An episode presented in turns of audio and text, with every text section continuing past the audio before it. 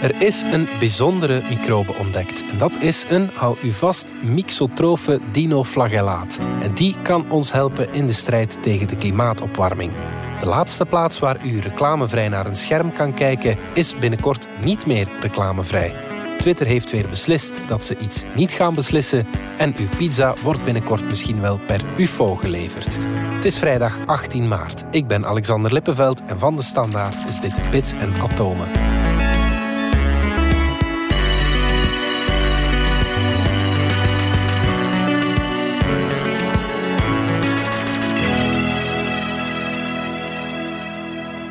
Dominique Dekmijn, technologiejournalist en Pieter van Doren, wetenschapsjournalist. Dominique, als je Twitter opent, dan zie je doorgaans allemaal dingen die je interesseren, maar die ook een ja, filter op je blik naar de wereld zetten.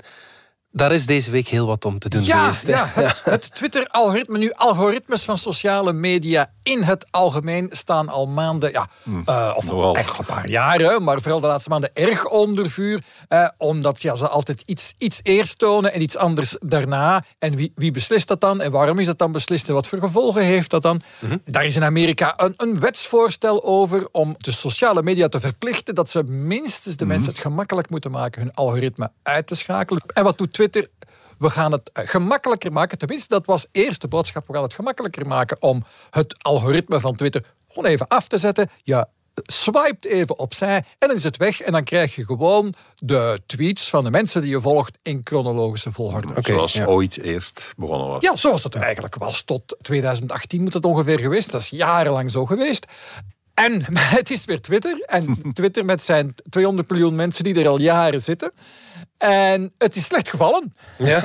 Ja? Waarom, waarom is dat dan zo slecht? eh? Wel, ja, dus ehm, de bedoeling was, dat hadden ze goed aangevoeld, we moeten het gemakkelijker maken om dat algoritme even opzij te zetten en gewoon te kijken wat er nu aan het binnenlopen is.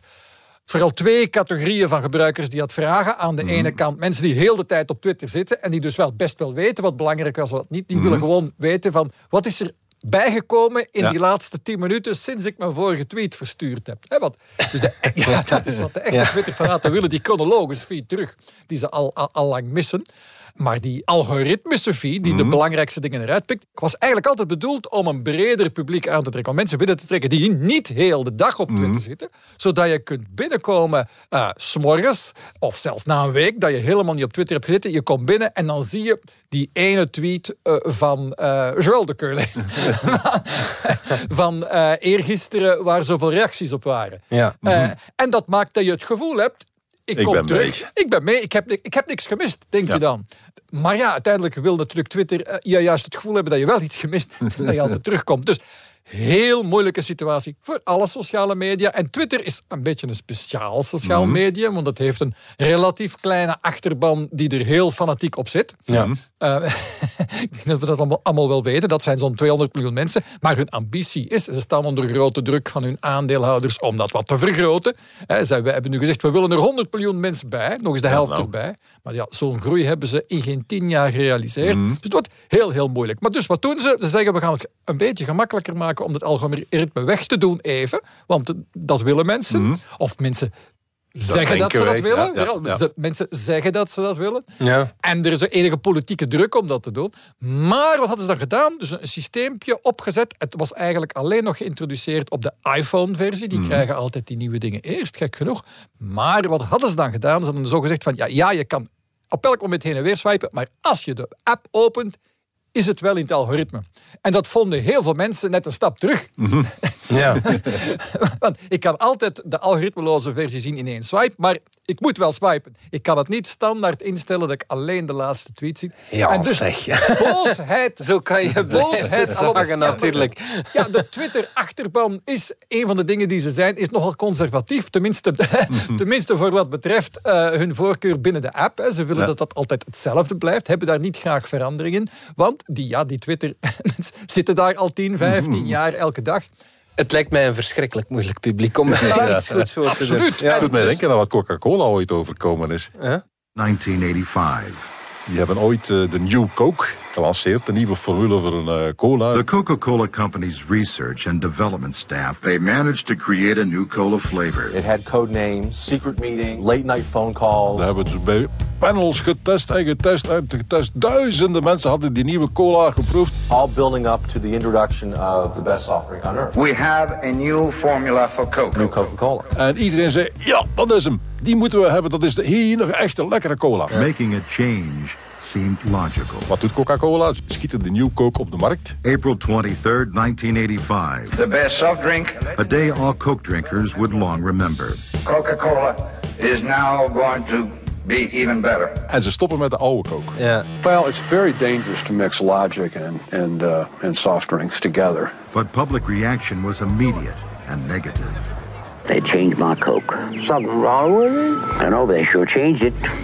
Coulda asked. What coulda? I stuck with them through three wars and a couple of dust storms, but this is too much. En dan plots komt de protest van... hey, die nieuwe Coke was leuk, maar we willen onze vertrouwde oude Coke niet missen. 5,000 angry calls coming in each day. 8,000. En Coca-Cola heeft ook heel de boel terug moeten afblazen. I'm Don Keogh, president of the Coca Cola Company. When we brought you the new taste of Coke, we knew that millions would prefer it, and millions do. And we knew that it would beat the taste of our major competitor, and it does. What we didn't know was how many thousands of you would phone and write asking us to bring back the classic taste of original Coca Cola. Well, we read and we listened, and you know the rest. En jaren, Die wat dan jarenlang Classic stond er Coke? dan op elk blikje cola stond niet gewoon Coca-Cola, maar Coca-Cola Classic. Om Ja. het iedereen duidelijk te maken. Dit is wel degelijk. Ja, ja. But it wasn't the taste of new Coke that people didn't like. It was the idea of it.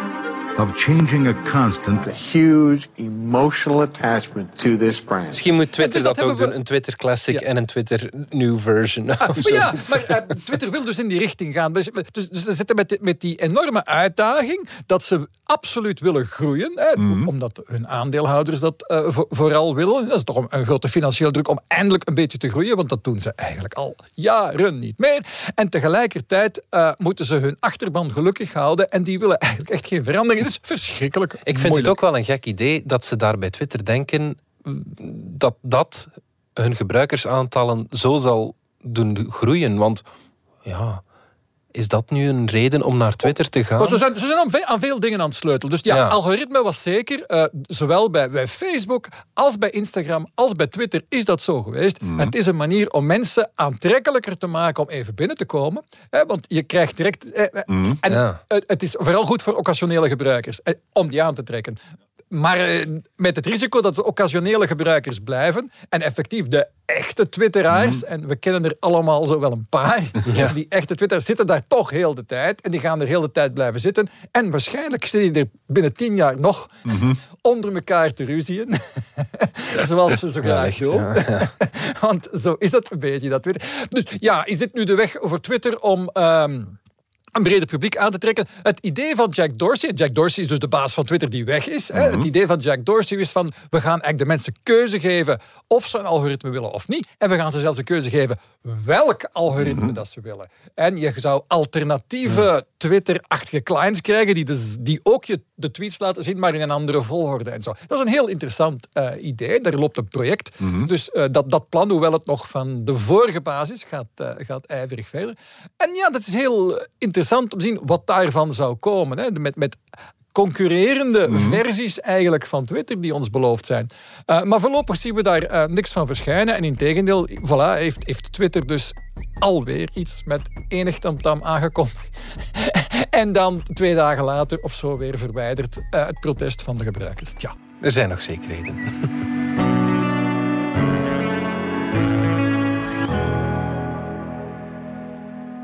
Pieter, er is een bijzondere microbe ontdekt die ons kan helpen in de strijd tegen de klimaatverandering. Ja. Vertel. De wetenschap tegenwoordig gaat altijd op de grenzen tussen twee aanpalen. De wetenschappen, daar gebeuren er nieuwe dingen. Ja. En nu, vandaag doen we aan biogeochemie. Biogeochemie. Dat, Dat zijn zelfs drie Ja. wetenschappen. Dat zijn de scheikundige acties van levende wezens die effecten hebben op heel de wereld. Oké, ja. En dit is er zo eentje. Ik moet eerst misschien even vertellen, levende wezens heb je in twee soorten. Je hebt de autotrofen en de heterotrofen. De autotrofen, dat zijn degenen die zelf voor hun eigen eten zorgen. Planten, die hebben alleen maar zonlicht nodig en een beetje water en een beetje lucht. Ja. En die maken alles wat ze nodig hebben. Ja. En de heterotrofen, die moeten dan weer andere levende wezens opeten om zelf te kunnen leven. Wij Dat zijn heterotrofen. Wij moeten planten eten of dieren eten. Met alleen water en lucht komen wij niet toe. En dan is er een heel klein clubje, dat zijn de mixotrofen. Die kunnen dat allebei. Oké, ja. Eh, denk aan vleesetende planten. Ja, ja, dat is een plant die leeft van, eh, van de lucht en van water. Maar eh, als er een vlieg langskomt, willen die ook wel binnen happen. Ja, ja, ja. Wat is er ontdekt? Een nieuwe eencellige, ergens voor de kust van Sydney. Mhm. Deze eencellige is zo'n mixotroof. Dus hij is een plant, hij heeft plantgroen, hij doet aan fotosynthese. Met die fotosynthese maakt hij, en dat is nieuw, dat hebben we nog nooit gezien, maakt hij een soort slijmdruppel, een omhulsel voor zichzelf. Dat is A, kleverig. Ja. En B, het is aantrekkelijk voor andere eencelligen. Ah, ja. Dus die komen daar langzaam op af, blijven plakken. Ja. En dan worden ze opgevreten door de inwoner eh, van die slijmdruppel. Ja, oké. Enig probleem, als er te veel begint aan te plakken, wordt die slijmdruppel altijd maar zwaarder en begint hij te zinken. Ah ja, oké. Dat is niet de bedoeling natuurlijk. nee, nee, nee. Dan stapt de inwoner eruit Ja. en de hele hoop zinkt verder naar beneden. En daar gaat het over. Ja. Wat hij tegen gedaan hebt, is levende wezens uit het oppervlakte van de zee vangen. En naar beneden naar de bodem laten zakken, Mhm. Ja. waar ze blijven. Ja. Je doet aan koolstofvangst. Oké. En alle groene jongens en meisjes springen nu rechts. Carbon capture, dat is wat we moeten hebben. Ja, ja, ja. ja. Deze bacterie, of het is geen bacterie, het is een eh, dinoflagellaat eigenlijk, biologisch gezien. Een klein beestje met een Het is zweepstaart. geen bacterie, het is een dinoflagellaat. Dat gaan we onthouden. Eencellige met een zweepstaart, whatever. En eh, zijn naam hebben we ook nog niet gezegd trouwens. Hij heet Prorocentrum balticum. Ja. Dus Prorocentrum balticum kruipt uit zijn eigen eh, jasje, zeg maar. En Ja. laat het lustig naar beneden zinken met alle koolstof die hij op die manier gevangen heeft. En, en om hoeveel gaat dat dan? Want ik kan me nu niet voorstellen dat dat een groot verschil zou maken in de, in de klimaatverandering. Nee, of, wel? Ehm, de jongens eh, die het, het beestje gevonden hebben, hebben berekend dat hij zoiets een 0,15 gigaton koolstof per jaar naar beneden laat zakken. En je moet tellen, als wij het eh, klimaat willen houden waar het nu is, zouden we 10 megaton per jaar. Mega, mega. Eh, gigaton. sorry. Gigaton, ja. Dus hij vangt 0,15 gigaton, maar wij moeten er 10 gigaton per jaar uit, de, uit de lucht dat is halen. anderhalf procent. Dus dat is toch anderhalf procent dus ja. voor iets waar we ja, niets voor moeten ten doen. hoogste anderhalf Ja, ja, procent. ja, Misschien is zelfs een tikje minder. Ja. Zeg voor het gemak 1 procent. Ja. Haalt hij eruit. Goed, het is de moeite. Hè? Alle Ja. beetjes helpen. Ja, ja. En de vraag is, kunnen we hem kweken? Voilà. En kunnen we hem dan in grote aantallen eh, uitzetten? Mhm. Het antwoord is, dat weten we nog niet. Oké, ja, ja, ja. Ze hebben nu al eventjes getest. eh, ze, kunnen hem kweken in het laboratorium. Want dat zijn natuurlijk kleinschalige omstandigheden. Ja. En ze hebben ook al getest, hij eh, produceert geen gifstoffen. Dinoflagellaten doen dat wel eens. Mhm. Die produceren onder andere okadazuur, deze dus niet. Mhm. Die produceren tetrodotoxine en dat is het sterkste gif ter wereld. Ja?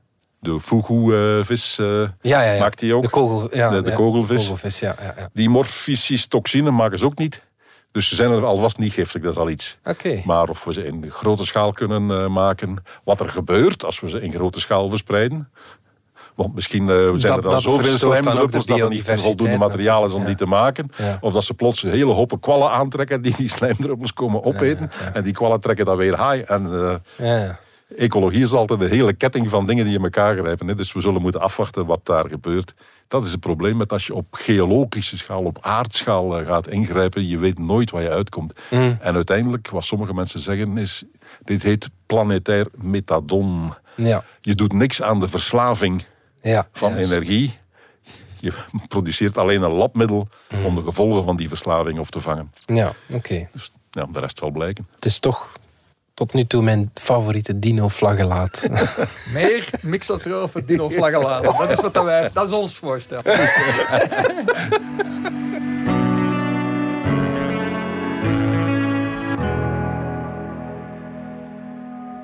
Dominique, een van de weinige plekken waar we nog reclamevrij naar een scherm kunnen kijken, dat zijn streamingplatformen. Maar daar komt misschien een einde aan. Eh, ja, dat, dat- daar ziet het eigenlijk naar uit. Of tenminste, we, ja, we gaan meer alternatieven zien. En wat voor alternatieven dan? Met name ietsje goedkopere streamingdiensten. Hè? D- Dus wat minder geld betalen per maand. In ruil voor een beetje reclame. En dan, ik landen we ergens tussen aan de ene kant de Netflixen, die elk jaar een beetje duurder worden. Dat hebben we al ondertussen gemerkt. Ja. Hè? Alles wat we willen bekijken zonder reclame, wanneer we maar willen. Dat is het Netflix-model. En dan daarnaast heb je eh, gratis kijken, zowel eh, lineair op televisie of De on VTM demand Go via bijvoorbeeld VTM. Go, Ja, ja. eh, waar je dan eerst een paar spotjes moet kijken die dan ook nog gepersonaliseerd zijn, zodat ze extra opbrengen. Dat zijn de twee modellen. En nu heeft Disney, hè, want daar, daar gaat het om, heeft gezegd van wij gaan ook een goedkoper model lanceren. En dat doen zij ja, om Netflix te kunnen inhalen, want dat is het grote doel. Even, minstens evenveel eh, kijkers hebben als Netflix. Dus richting 200 miljoen op wereldschaal is dat al. Dat zijn hoge cijfers. Om sneller te groeien, want de groei is een beetje aan het stilvallen. Na die COVID-periode zeggen ze, we gaan een goedkoper model lanceren. Dat is er nog niet. Bij ons is dat nu eh, eh, 7 euro, dacht ik. Dat moet dan 7 dollar zijn in de VS. En daar gaat dit jaar een goedkopere versie komen. En wat is dan goedkoper? Goedkoper? Wel, ze hebben het precieze bedrag niet genoemd, maar laten we maar zeggen dat er een paar euro's of dollars per maand af zullen gaan in ruil voor een beetje reclame. Kan er dan een versie zijn met nog veel meer reclame? Wel, ja, dat kan. Peacock, een andere grote Amerikaanse speler die hier nog niet bij ons actief is, dat is eigenlijk de, de Amerikaanse televisiezender NBC, niet een grote naam bij ons. Is daar eigenlijk mee begonnen. Die hadden al van in het begin al dat plan. Ja, zij waren een van de laatste met, met die streamingdienst Peacock. Ik heb direct gezegd van ja, maar we, we gaan een basisversie hebben met reclame. En dan een, en dan En een betalende versie, meer. Ja, va- en- proper, ja. ja, voilà. Niet, trouwens, niet alleen zonder reclame dan. Maar, maar dus je krijgt ook extra inhoud als je de betalende versie pakt. Mhm. En de goedkopere reclameversie heeft dan wat minder inhoud. Hier is zelfs een gratis versie. Maar daar zitten dan de echte topreeksen en films zitten daar dan niet in. Dus dat soort keuzemogelijkheden. Ja, en die keuzemogelijkheden gaan we nodig hebben. eh, want ja, op, ondertussen zit ja, ook in Vlaanderen de markt een beetje vol. Hè. Wie, er, wie er nog bij wil als streamingspeler. En er staan er nog een, een heel reeksje aan te schuiven. Hè. Ja, oké. ja. Ja, wij, wij hebben dus nu- je hebt al Netflix, Disney+. wij hebben Plus. Netflix, wij hebben Prime, eh, Prime. dus van Amazon. we hebben Streams, dat de eigen Vlaamse speler is. Er is Apple TV eh, Plus, is er. In Amerika heb je ondertussen Peacock als grote speler die erbij komt. Die in sommige van onze buurlanden ook begint nu. Eh, ik geloof onder meer in Duitsland. Je hebt Paramount Plus, eh, dat zijn alle Star Trek-series. en nog een paar andere dingen ook. Maar vooral die die komt nog af. Eh, In Engeland de BBC, enfin, dus de, de- hun Britbox streaming aanbod zou ook op een bepaald moment naar ons komen. Dus er staan nog minstens drie of vier. Het lijkt me vooral interessant als je meerdere abonnementen wil en je denkt van daar kijk ik af en toe maar naar. Oké, daar neem ik wel wat reclame bij. Dat, dat is dan de bluts met de buil of zoiets. En in die, in die Ja, optiek ik denk is het dat wel we dat- interessant. dus we gaan meer keuzes krijgen. Ik denk dat dat een heel goede zaak is. Tot, tot voor kort eh, zei men altijd, er waren ook wat studies die dat dan bewezen. Mhm. Ja, de, de typische kijker, en ook, ook in Vlaanderen, heeft eigenlijk maar budget voor drie streamingdiensten. Ja, en daarmee kun je lukt dus niet, alles zien wat bijvoorbeeld, ik zeg maar, in onze eigen krant aanbevolen wordt Mhm. van wat je allemaal moet kijken. Op een gemiddelde maand Voor kom je mensen daar- met FOMO is het een, een hel Precies, verschrikkelijk. verschrikkelijk. Ja, ja, ja. En ah, als ik zelf tel, heb ik denk ik op dit moment vijf. Oké, ben Dus dat, dat van die drie, dat was sowieso verzonnen. Ja, ja. Dat, dat, dat, dat, die limiet blijkt niet te bestaan. Eh, blijkt dat we ondertussen... Denk elders in ons budget wat ruimte vrijmaken. En dat we bijvoorbeeld eerder een paar uitstapjes naar ja, de, de, de DVD-winkel. Daar zijn we niet meer veel geweest. Nee. En ook de bioscoop misschien wat minder. En dat we er eerder misschien geen drie, maar eerder, ik denk toch heel veel mensen toch vier, misschien vijf streamingdiensten hebben. En als er straks nog drie of vier extra bij komen op de markt, en daar ziet het de komende jaren wel naar uit. Ja, dan gaan we er toch een aantal misschien zeggen van ja, effectief, misschien dat ik voor eh, bijvoorbeeld ehm, Disney de goedkopere versie met reclame ga pakken. Eh, het gaat ons meer opties Het geven. enige wat ik dan hoop is dat die reclame niet midden in je film komt. Want Wat dacht je? ja, waarschijnlijk zal dat wel zo eh, zijn. Vaak proberen ze dat vooral vooraf te doen. Hè. Maar ik, denk, ik vermoed dat je beide modellen zult zien, afhankelijk van eh, hoeveel je betaalt. Juist bij lineaire tv toch ook gegaan. Ja. Er zijn zenders waar je geen enkele film nog kunt zien die niet om de kwartier door, doorbroken wordt voor eh, reclame. Dus dat zal hier ook zo gaan. Hè. De middenstand regeert het land als er geld mee te verdienen valt. Het enige wat ik dan hoop is dat die reclame niet midden in bits en atomen komt. Ik maak je graag ook nog even warm voor ons podcastfestival. Dat organiseren we op 1 en 2 april in Oostende. Daar doen we met Bits en Atomen een live-opname samen met de jongens van Computer Club en met de Onbehaarde Apen. Dat is een Nederlandse wetenschapspodcast. Info en tickets vindt u op dspodcastfestival.be. Het gaat heel leuk worden, zeker komen.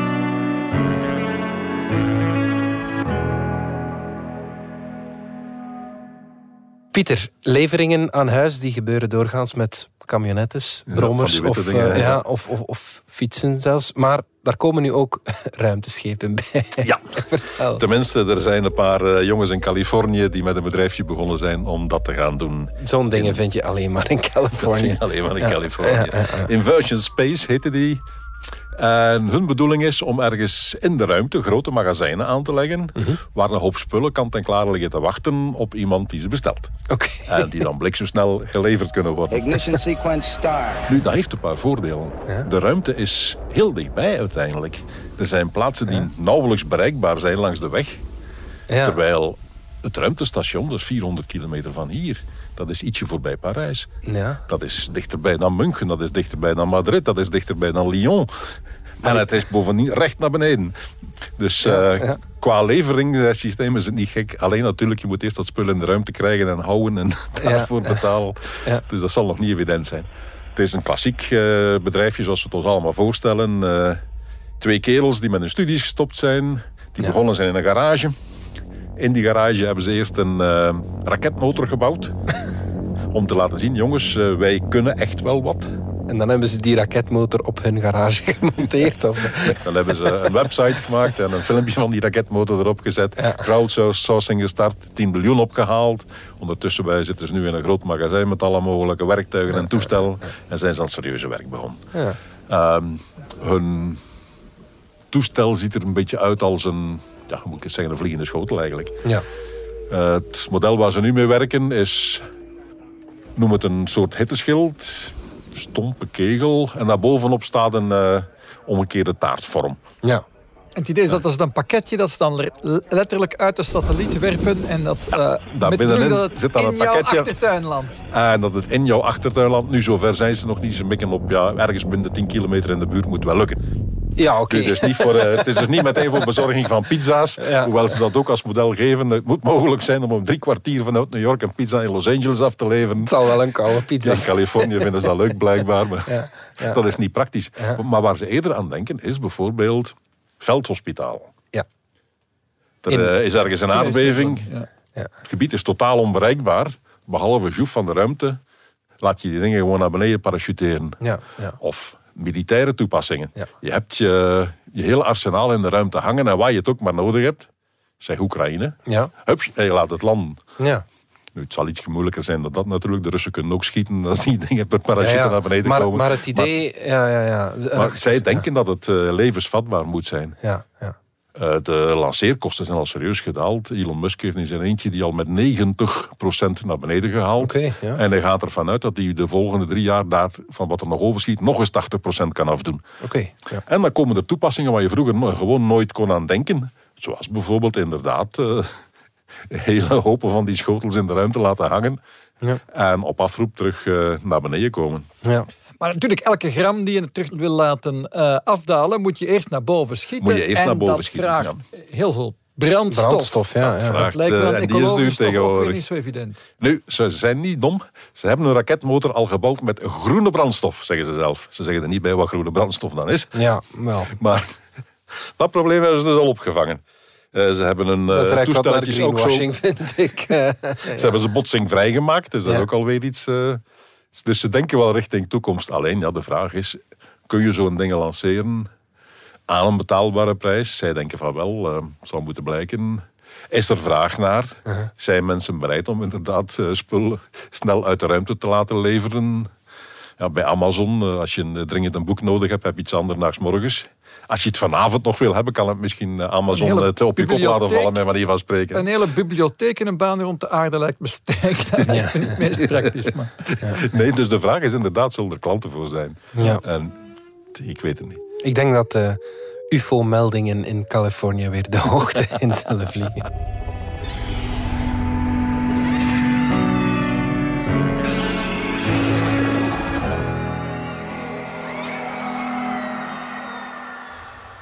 Pieter, er is in Rusland een dino ontdekt met een gebroken pols. Eh, Ja, Is dat zo bijzonder? toch wel. Ja. We hebben hier en daar wel eh, gebroken botten eh, van dinosaurussen gevonden.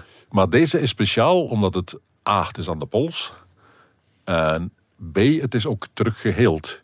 Oké. Dus het dier heeft zijn pols gebroken en is daar toch nog maanden op zijn minst kunnen mee verder leven voordat het uiteindelijk dan toch gestorven is. Ah, ja. Dus dat betekent dat eh, dino's eh, ook van dat soort breuken konden herstellen. En C, het is een, eh, een beetje een speciale dino omdat hij twee stevige achterpoten heeft en iets kortere voorpoten. Hij lijkt een beetje op de iguanodons die je in Brussel in het museum kunt zien. En van die iguanodons, daar hebben we ook lang niet geweten hoe ze zich nu eigenlijk voorbewogen. Toen ze in de 19e eeuw gevonden hebben, hebben ze die in Brussel gemonteerd, op hun achterpoten staande en met hun voorpoten in de bomen waar ze dan aan bladeren konden eh, ja. trekken en met hun kop ook eh, bladeren eten. Die voorpootjes waren duidelijk niet bedoeld om mee te stappen zoals ze in eh, Brussel gemonteerd zijn. Later heeft men gezegd, hey, eigenlijk, toch zo op die achterpoten lopen, zo comfortabel kan dat niet geweest zijn. Ze hebben waarschijnlijk eerder een pose gehad met een rug horizontaal. Ah, ja. Twee achterpoten op de grond, twee voorpootjes zo net boven de grond zweven, maar waar je wel af en toe kon op steunen. En de staart horizontaal om de boel in evenwicht te houden en ze liepen zo. In Brussel hebben ze ondertussen ook eh, modellen die, die er zo uitzien. Ja, ja. Alleen, dat zijn veronderstellingen. We, we weten het niet. Je vindt alleen maar hopen gebroken botjes. Nu, deze, ik heb trouwens zijn naam nog niet gezegd, is een Amurosaurus riabinini. En aan die pols kun je zien dat hij er herhaaldelijk terug moet eh, op gestaan hebben en die pols opnieuw beschadigd hebben. Ja. Heeft hem gebroken. En terwijl hij nog aan het genezen was, is de- heeft hij er toch af en toe op gesteund en die breuk weer opengetrokken. En die is weer beginnen heel en er weer op gesteund. En, eh, Ja. Dus, dus het is een hele bizarre breuk. Maar dat geeft ons een indicatie van hoe dat dier gelopen heeft en dat hij inderdaad zijn voorpoten gebruikte om te lopen. Oké. En dat weten we dan ook nu weer voor onze iguanodons van Bernissar. Ja, oké.